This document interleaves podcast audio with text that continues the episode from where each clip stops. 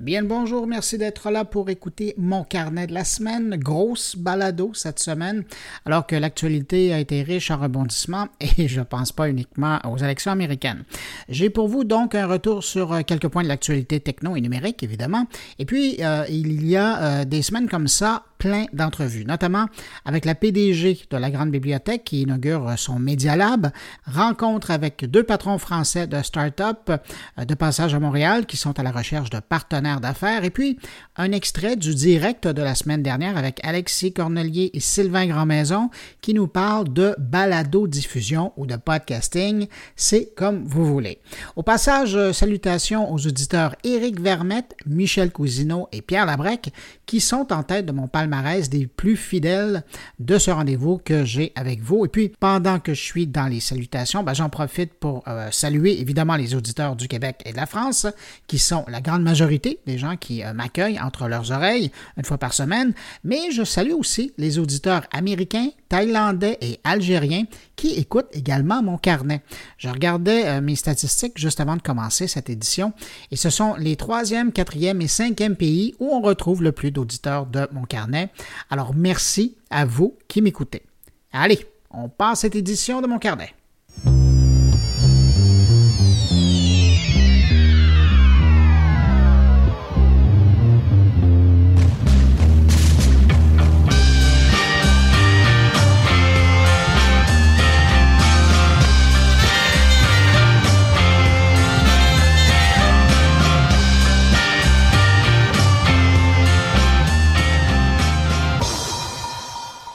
Alors, vous allez me permettre, pour commencer, un petit mot sur la présidentielle américaine. Vous avez peut-être vu euh, mon tweet dans la nuit de l'élection, euh, ou peut-être le lendemain matin, si vous étiez moins fou que moi pour rester debout jusqu'à 3 heures du matin. Alors, le tweet concernait une réflexion que je me suis faite sur euh, les présidents américains et les médias. On dit que le président Truman a su tirer profit de la radio. Kennedy de la télévision, Obama, ben, vous vous en souvenez, de l'Internet, eh bien, on pourra probablement dire que Trump, lui, est devenu un maître de Twitter. Parce que, mis à part les quelques jours de fin de campagne où on lui a carrément retiré l'accès à son compte pour éviter des propos regrettables, il a quand même réussi tout au long de la campagne à faire passer son message à coup de 140 caractères. Et c'était fascinant de voir comment il a réussi à dicter l'éditorial des médias avec ses tweets pour une bonne partie de la campagne. Alors on a beau ne pas partager ses idées, il faut quand même admettre que c'est un redoutable communicateur et un fin stratège ou manipulateur, c'est selon les cas. En voilà, c'était mes propos concernant la campagne.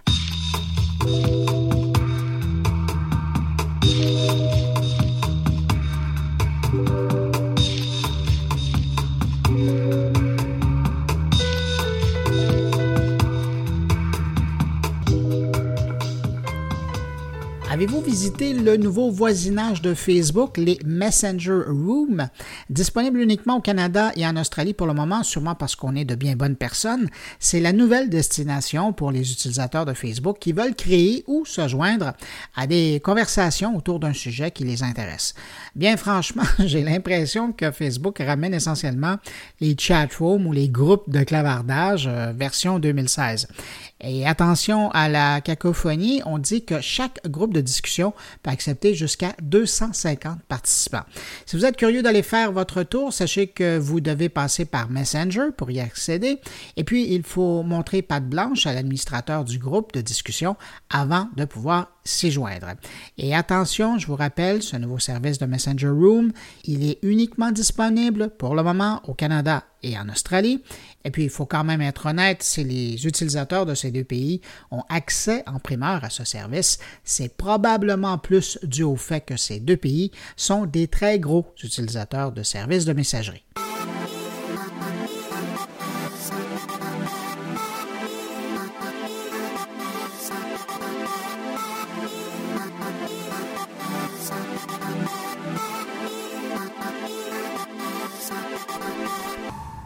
Un coup de chapeau aux gens de Radio-Canada qui ont lancé une nouvelle version de leur application audio cette semaine.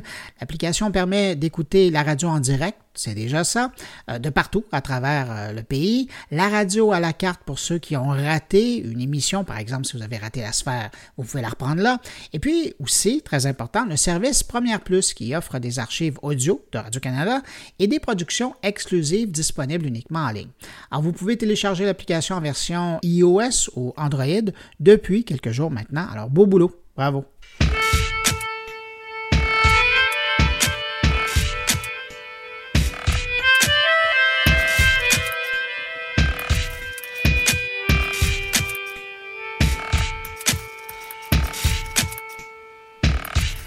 Avez-vous vu l'info passer après les petites annonces à la KJJ? Facebook vient jouer dans les plates-bandes de LinkedIn. Facebook teste présentement une nouvelle fonctionnalité pour trouver un emploi. Chez Facebook, on raconte que l'idée vient de l'observation des petites entreprises qui utilisent fréquemment leur page Facebook pour annoncer des emplois. Alors, naturellement, alors, on a voulu chez Facebook faciliter la vie des entrepreneurs en développant une solution qui permet d'afficher à la fois les emplois et puis pour les chercheurs d'emploi de contacter les employeurs potentiels. Chose certaine, LinkedIn doit surveiller ça de très près parce que ça pourrait faire mal.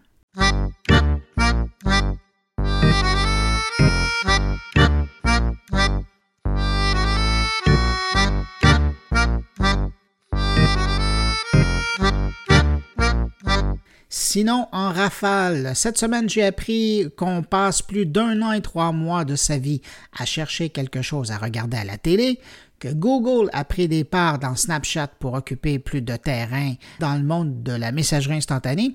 Je dis plus de terrain parce que euh, je vous rappelle que Google a lancé en septembre Google Allo. Est-ce que vous l'utilisez? En ce qui me concerne, je ne l'utilise pas et je ne connais pas grand monde qui l'utilise. Alors, on ne parle pas vraiment d'un gros succès. Alors, pas surprenant que Google veuille investir dans Snapchat, disons que c'est un peu plus sûr. Et puis finalement, cette semaine, c'était le début d'une chaîne d'information en France, BFM Paris, petite sœur de BFM Télé, et comme le dit son nom, BFM Paris couvre uniquement l'actualité parisienne. Et si je vous en parle, c'est que BFM Paris a une équipe de 40 journalistes qui utilisent tous un iPhone pour faire leur reportage, que ce soit enregistré ou encore en direct en ondes. Ah ben oui, parce qu'on est en 2016, on peut utiliser et faire de la télé avec un iPhone. Alors bravo aux gens de BFM Paris.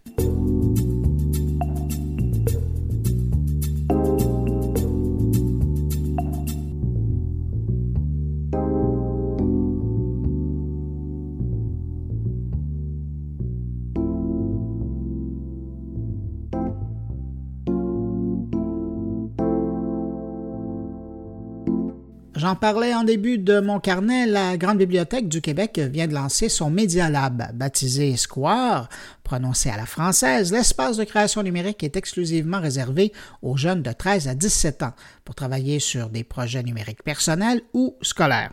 Dans l'environnement de Square, les jeunes peuvent utiliser tout l'équipement nécessaire pour faire de la production. Ça va des ordinateurs pour faire le montage en passant par les microphones, caméras, appareils photo, caméra 360 et même un numérisateur et une imprimante 3D.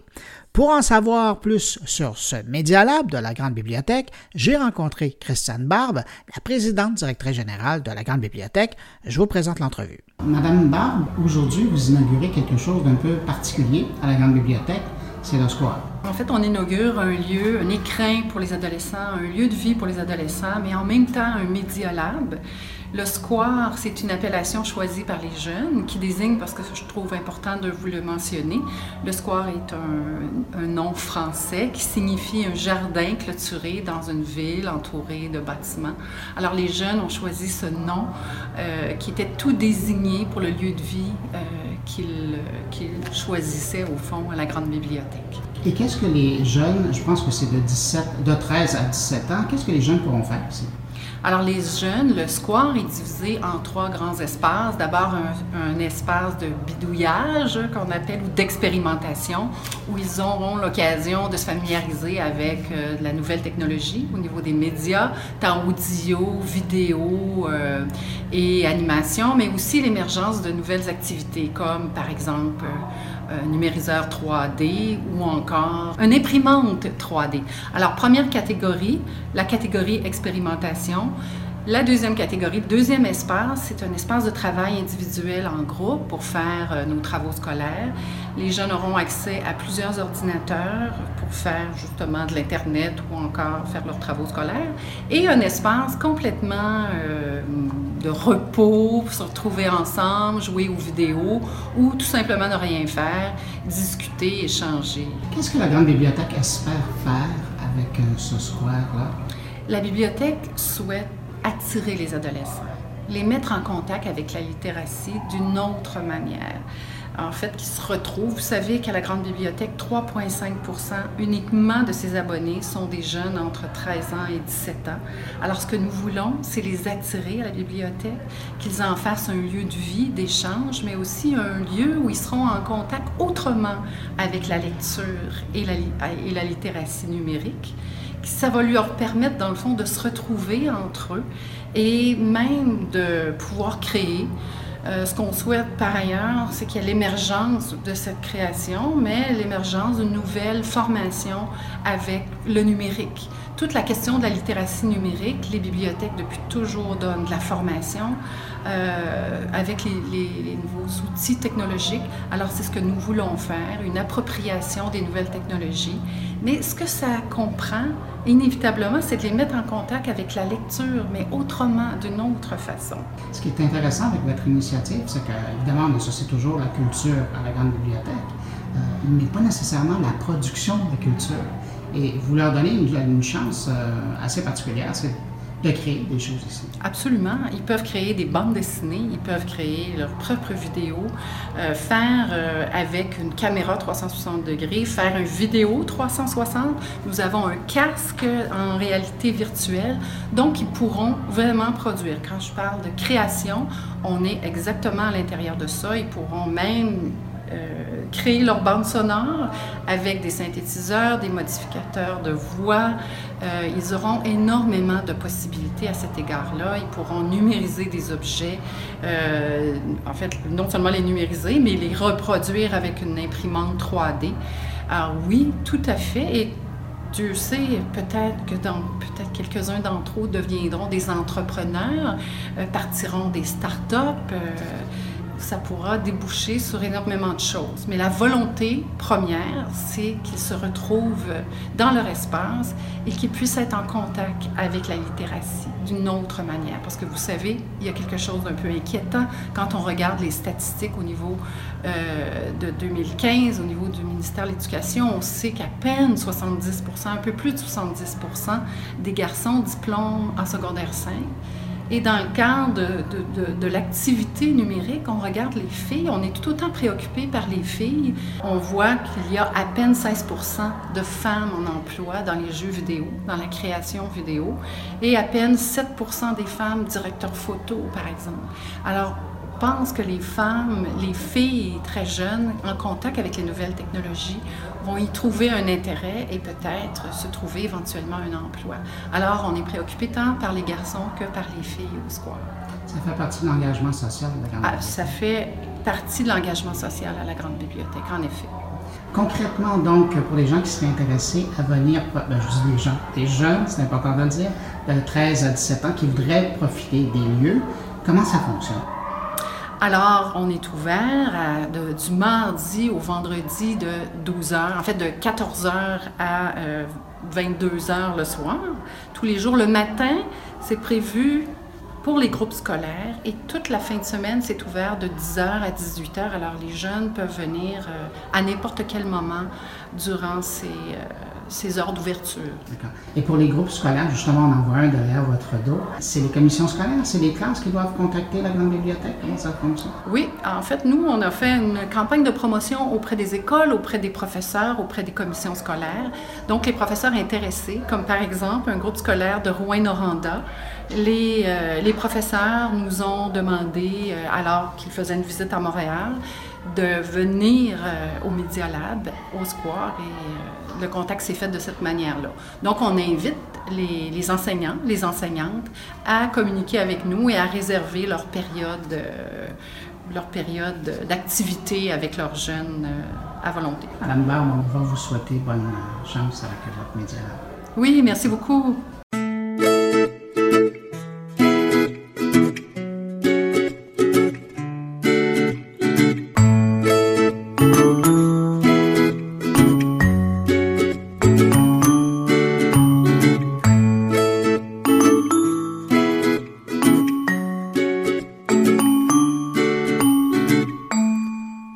Quelques jours, une délégation de start-up de Montpellier en France était de passage à Montréal, à la recherche de partenaires pour poursuivre leur croissance de ce côté-ci, de l'océan Atlantique.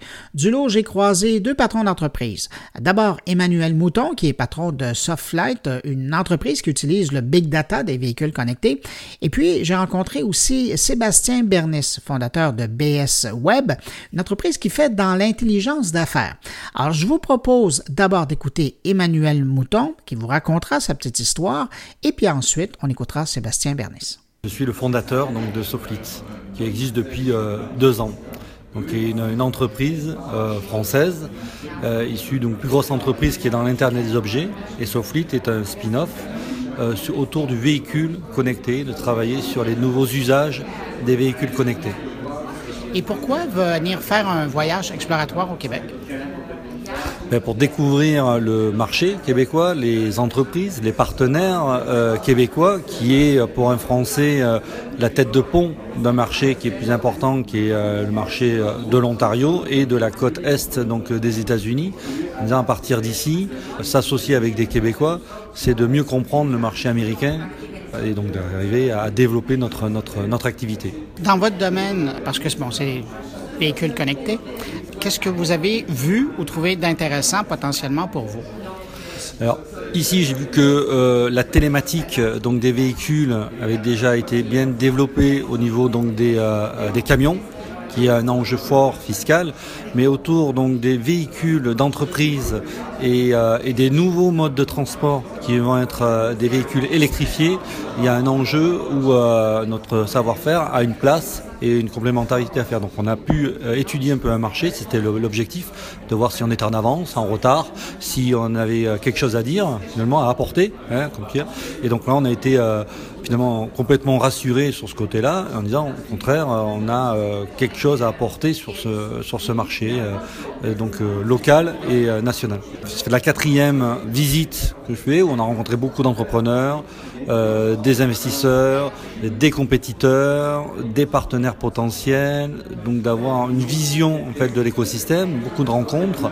Et les prochaines étapes sont bah, de concrétiser bah, avec euh, le montant financier nécessaire pour venir s'implanter donc ici physiquement, donc même de venir physiquement en tant que dirigeant. Il n'y a que le dirigeant de l'entreprise qui peut venir expliquer finalement euh, sa, technologie, sa différenciation, ce qu'il peut apporter et les partenariats qui peuvent être montés localement. Difficile de, sous-traiter ça à quelqu'un d'autre et, euh, ainsi construire comme ça encore mieux un pont entre euh, la France euh, et, le Québec. Donc la prochaine étape pour nous, c'est 2017, 2017 qu'on arrive à, à, concrétiser première filiale. Et on sait que ça prend du temps. On sait que comme dit, euh, Rome ne sait pas faire un jour. Alors je ne sais pas l'expression ici au Québec, mais en tout cas, euh, Jacques Cartier n'est pas venu en un jour euh, jusqu'ici. Donc voilà, merci à vous.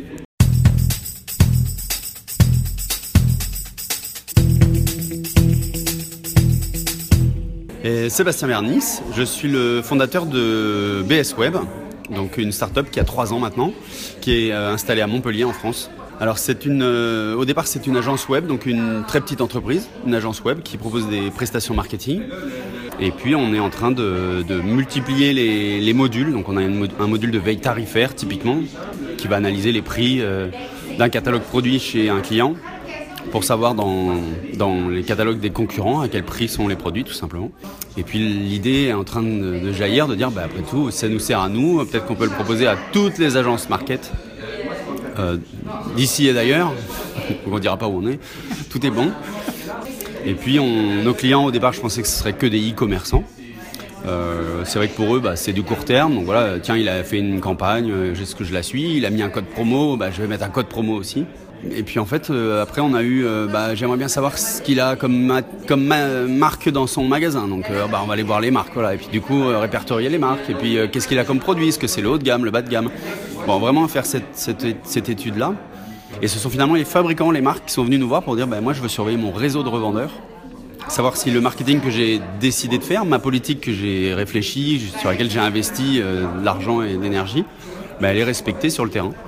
Donc est-ce que bah, ils font de la publicité pour ma marque ou celle des autres? Est-ce qu'ils respectent les prix que j'ai demandé est-ce que, est -ce que, ce que ce que je crois être sur le terrain est une réalité sur le terrain pour de vrai? On a trouvé des axes avec par exemple l'aspect stock, sur les sites web, on voit si le stock ou pas est là et à quelle vitesse ils peuvent livrer. Donc on sait s'ils l'ont ou pas. S'il peut livrer que dans 4 jours, c'est qu'il l'a pas en stock. Il va d'abord le faire venir, alors vous le renvoyer. Et donc fournir aux marques une visibilité sur les stocks dans les euh, chez les revendeurs. Bah, c'était une façon euh, très rapide pour eux de dire bah, tiens, regarde là, il y a un magasin, il manque 12 références. On envoie la force commerciale sur le magasin, on va remplir les 12 références, on remplit le carnet de commande sur les 12. Et tout le monde a gagné parce que le consommateur final, il a toute la gamme en stock, donc il va, il va être plus présent, l'image de marque est meilleure. Le magasin sur place va vendre les produits et puis le fabricant, bah, il a rempli son carnet de commande. Et ce qui nous conduit à un projet bien plus global. Donc l'idée n'était pas de devenir un spécialiste de chaque brique, parce que vraiment il y, en a qui font ça. Et c'est un gros travail, donc c'était inaccessible. Mais c'était de comprendre la, dynamique et la stratégie marketing des entreprises. Donc mon mix, bah, c'est bien, il y a du prix, mais il y a les produits, qu'est-ce qu'il y a dedans, est-ce qu'ils sont en stock? Donc ça, on essaye de le couvrir un peu. Puis après, il y a promotion et il y a place. Où est-ce que c'est distribué, euh, quel vecteur et surtout quel, quel média on utilise. Et donc le projet final, euh, ce serait de, bah, de, mixer tous ces flux marketing. Donc c'est plein de choses, c'est YouTube, c'est Facebook, Twitter, bien sûr les réseaux sociaux, mais on peut ajouter les blogs, on va rajouter euh, le référencement payant, le référencement naturel, euh, les activités sur les pages d'accueil, est-ce qu'il a changé sa page d'accueil, est-ce qu'il y a des nouvelles choses qui apparaissent? Vraiment, on peut balayer tout ce qu'on peut imaginer. Mais je suis curieux, donc l'entrepreneur que vous êtes, qui a déjà son entreprise, qui ça fonctionne, vous êtes en train de l'améliorer, quand il vient passer une semaine ici au Québec euh, pour rencontrer différentes organisations, peut-être des partenaires potentiels. Vous en retirez quoi de cette semaine-là? Qu'est-ce que vous avez appris? Pourquoi on vient euh, au Canada ou même en Amérique ou même en Espagne, on aurait pu réfléchir à ça, c'est euh, déjà parce qu'en France, on met un an à discuter avec un client euh, pour qu'il se décide à savoir si peut-être ça va vraiment l'aider, il en est sûr, mais il n'a pas encore le budget, il va réfléchir et on perd un temps fou. Et nous, en start-up, on n'a pas de temps, on n'a vraiment pas de temps, ni à perdre, ni à passer, à attendre. Euh, l'idée était de se dire, bah, peut-être outre-Atlantique, on va trouver des gens qui sont plus réceptifs, plus réactifs, qui ont beaucoup plus envie euh, et surtout qui vont se poser moins de questions. Euh. Et ça, c'est l'ouverture d'esprit qu'on espérait trouver. Et là, on a trouvé un nid incroyable. Donc, cette crainte permanente de ouais, mais si je parle de mon projet, on va peut-être me le voler. Puis si je le.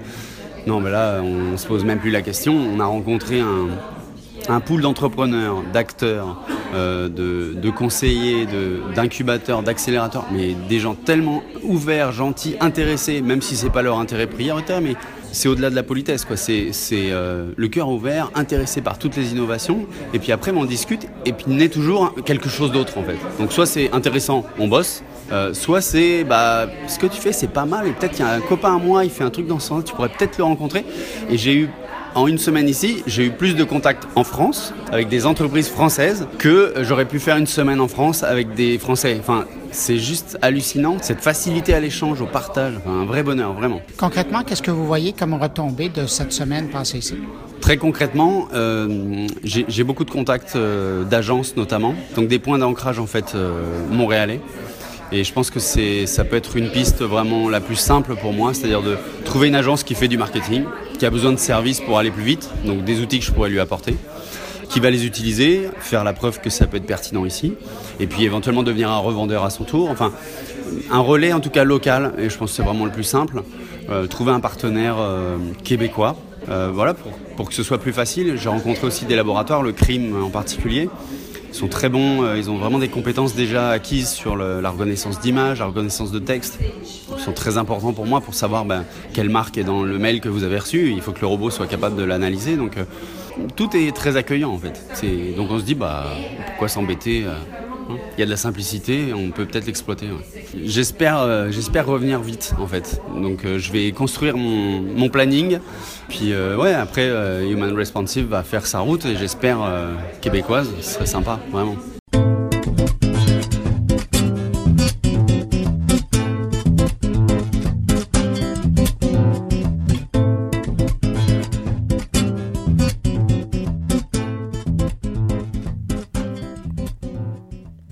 Message me fait un gros plaisir et euh, je suis certain que vous allez adorer ce qui suit.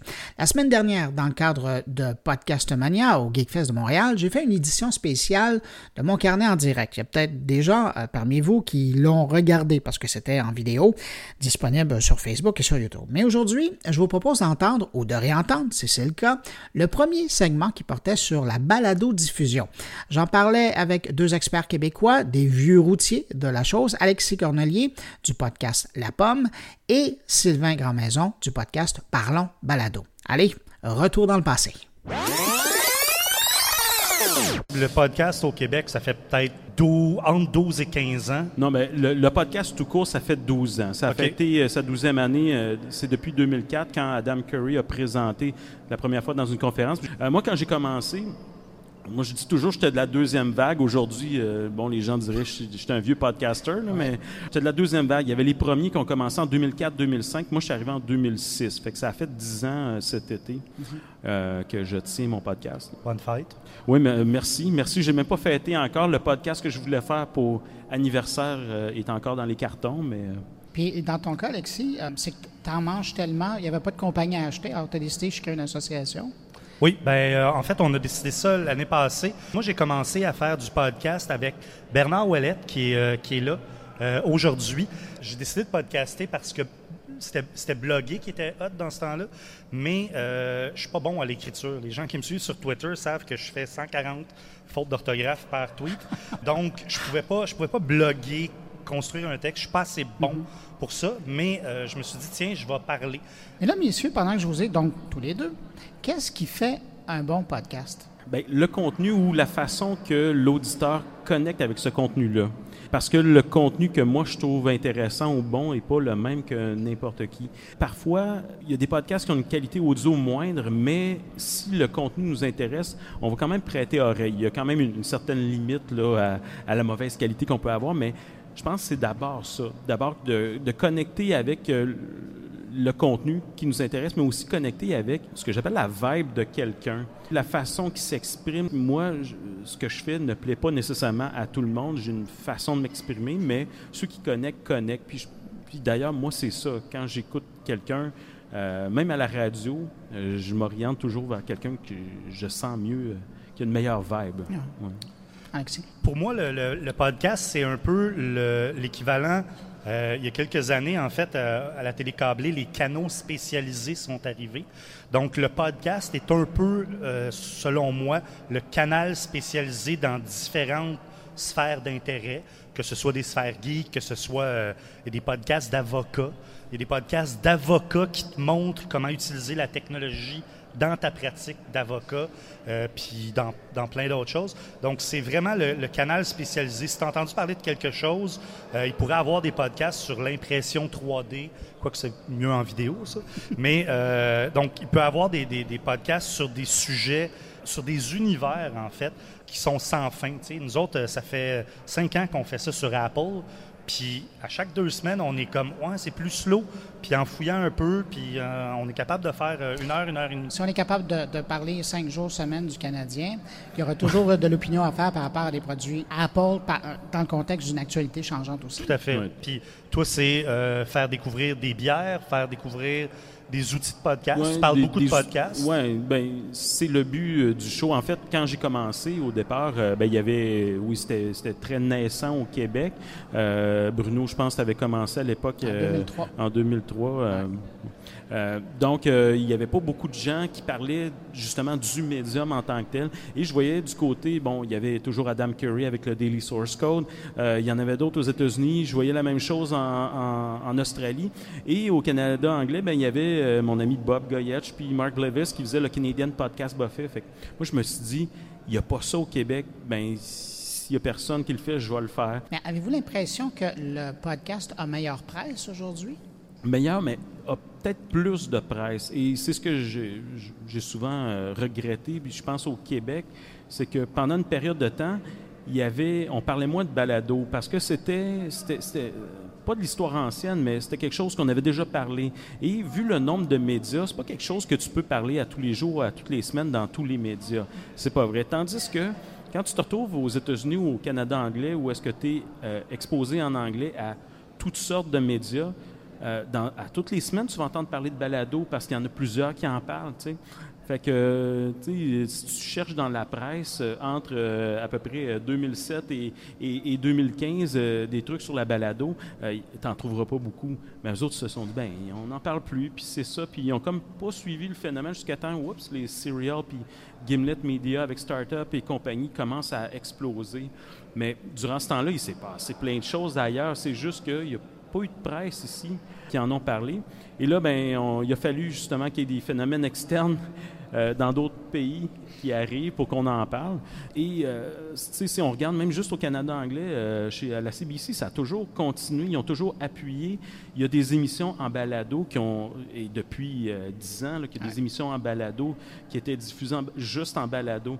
Ici à Radio-Canada, oups, on a recommencé à, en parler récemment. À en parler récemment, à faire la première plus, puis ce genre de plateforme-là où est-ce qu'on essaie de pousser un peu la balado, ce, qui est, ce qui est très bien, mais mais euh, pendant, pendant 5 ans, 6 ans, qu'est-ce qu'ils faisaient, ces gens-là? Mais est-ce que c'est parce qu'il y a eu beaucoup plus d'intérêt qui a été porté au vlog, puis donc à, cette vidéo qui était plus facile maintenant à, éditer? Bien, il y a un problème, euh, tu sais, ben, je pense qu'on on, est tous conscients de ça, c'est que des lecteurs audio pour Facebook, il y, en, a, il y a SoundCloud, mais il y a plus ou moins ça.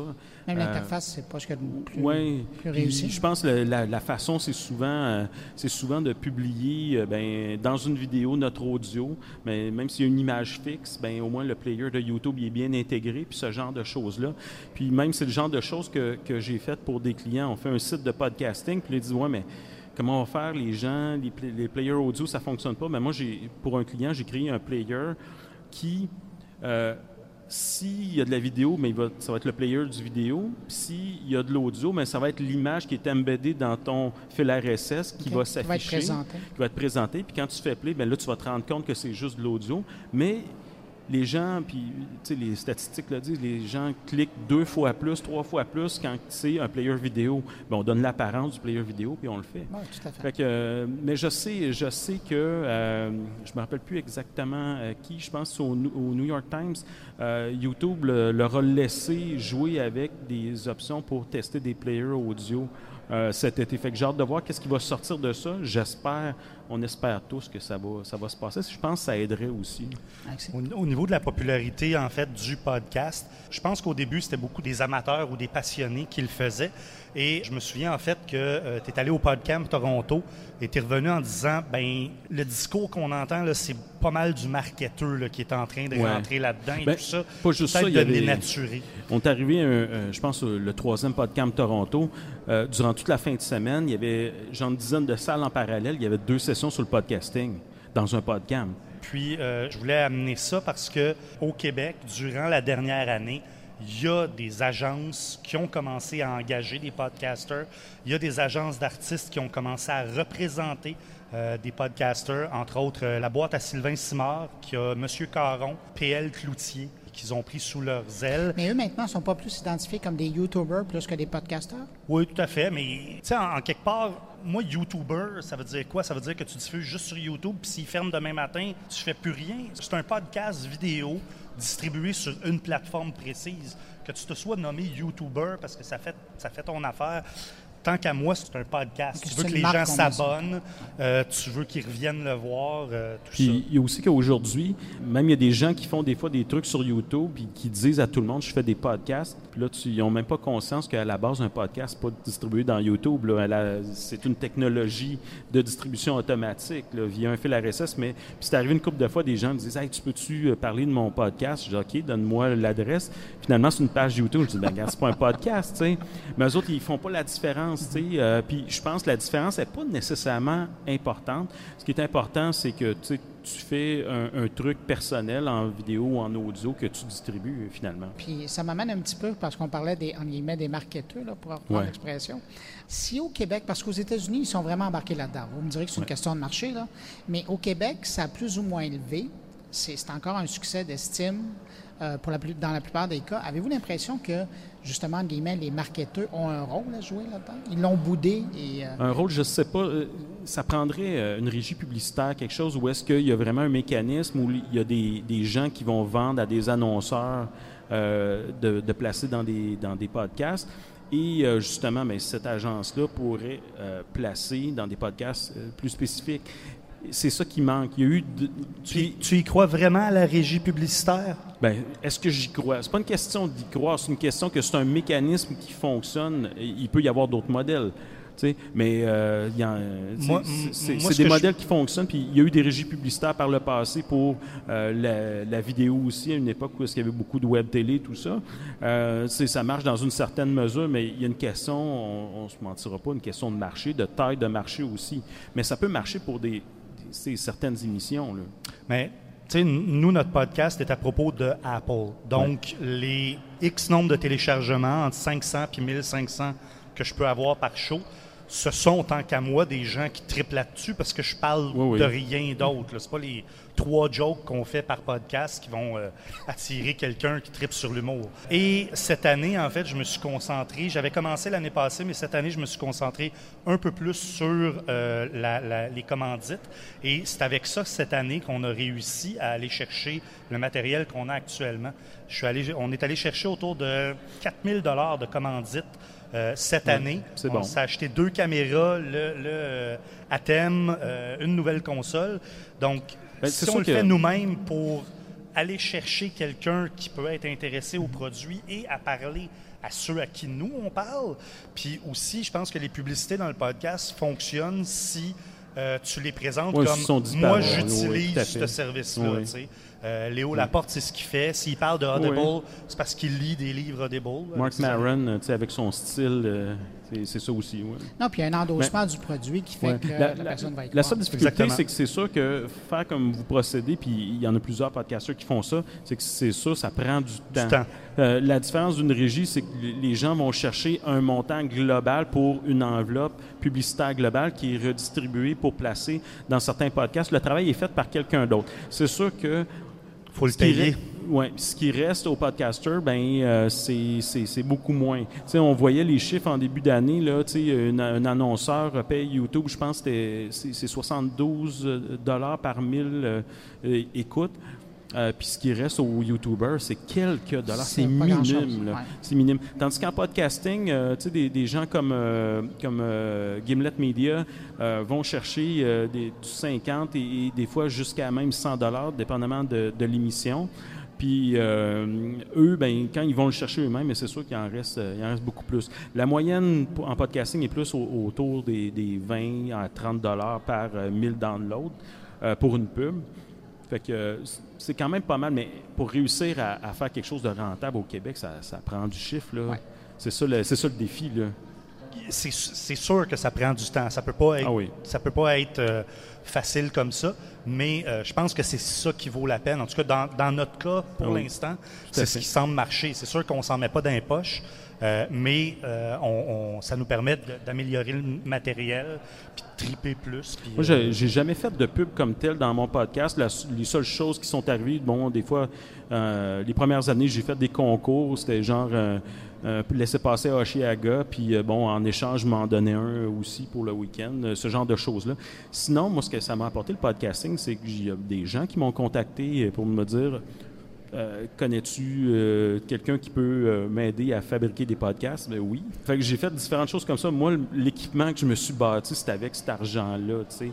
Mais c'est intéressant parce que justement, cette notion de qu'est-ce que ça t'apporte le podcast, ben dans ton cas, ça a été ça. Ça a été des relations professionnelles, par exemple. Ah oui, tout à fait. Moi, j'étais allé chez l'Auto-Québec faire de la formation. J'étais allé, tu sais, je fais la liste des fois, puis je fais comme, waouh, quand même, c'est pas mal. Et ça découle de ça. Alexis, dans ton cas? Ben, dans mon cas, en fait, c'est lié à ma pratique. Donc, l'un dans l'autre, en fait, ben, mon, mon nom a fini à, par circuler.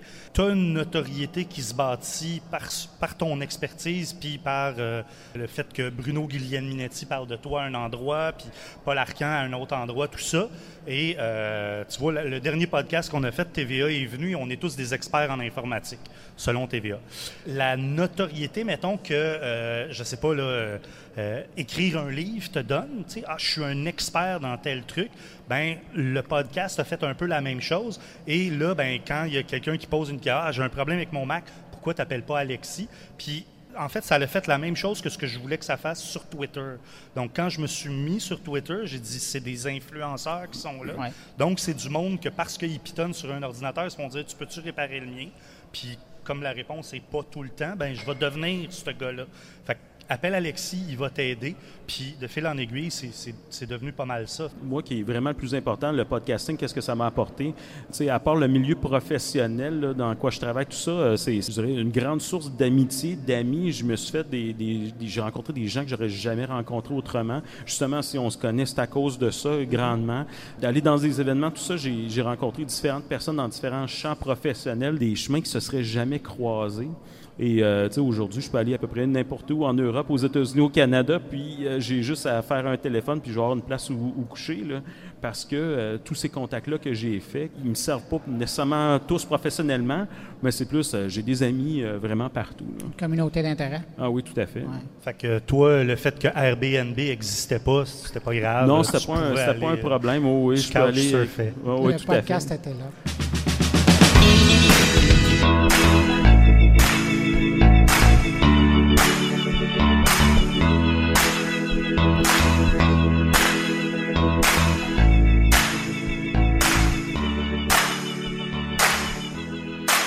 Eh voilà, c'est tout pour cette édition de mon carnet pour cette semaine. Merci de m'avoir écouté. N'hésitez pas à passer le mot autour de vous hein, si vous pensez que mon carnet pourrait intéresser de vos connaissances, de vos proches. Je serai de retour la semaine prochaine et ils peuvent toujours évidemment écouter cet épisode-ci en attendant la prochaine livraison de mon carnet. Si vous désirez me laisser un mot, un commentaire, une suggestion, euh, vous le savez, vous pouvez me contacter sur Twitter, Facebook et évidemment par le biais de la version blog euh, moncarnet.com. Alors, je vous dis à la semaine prochaine. Au revoir.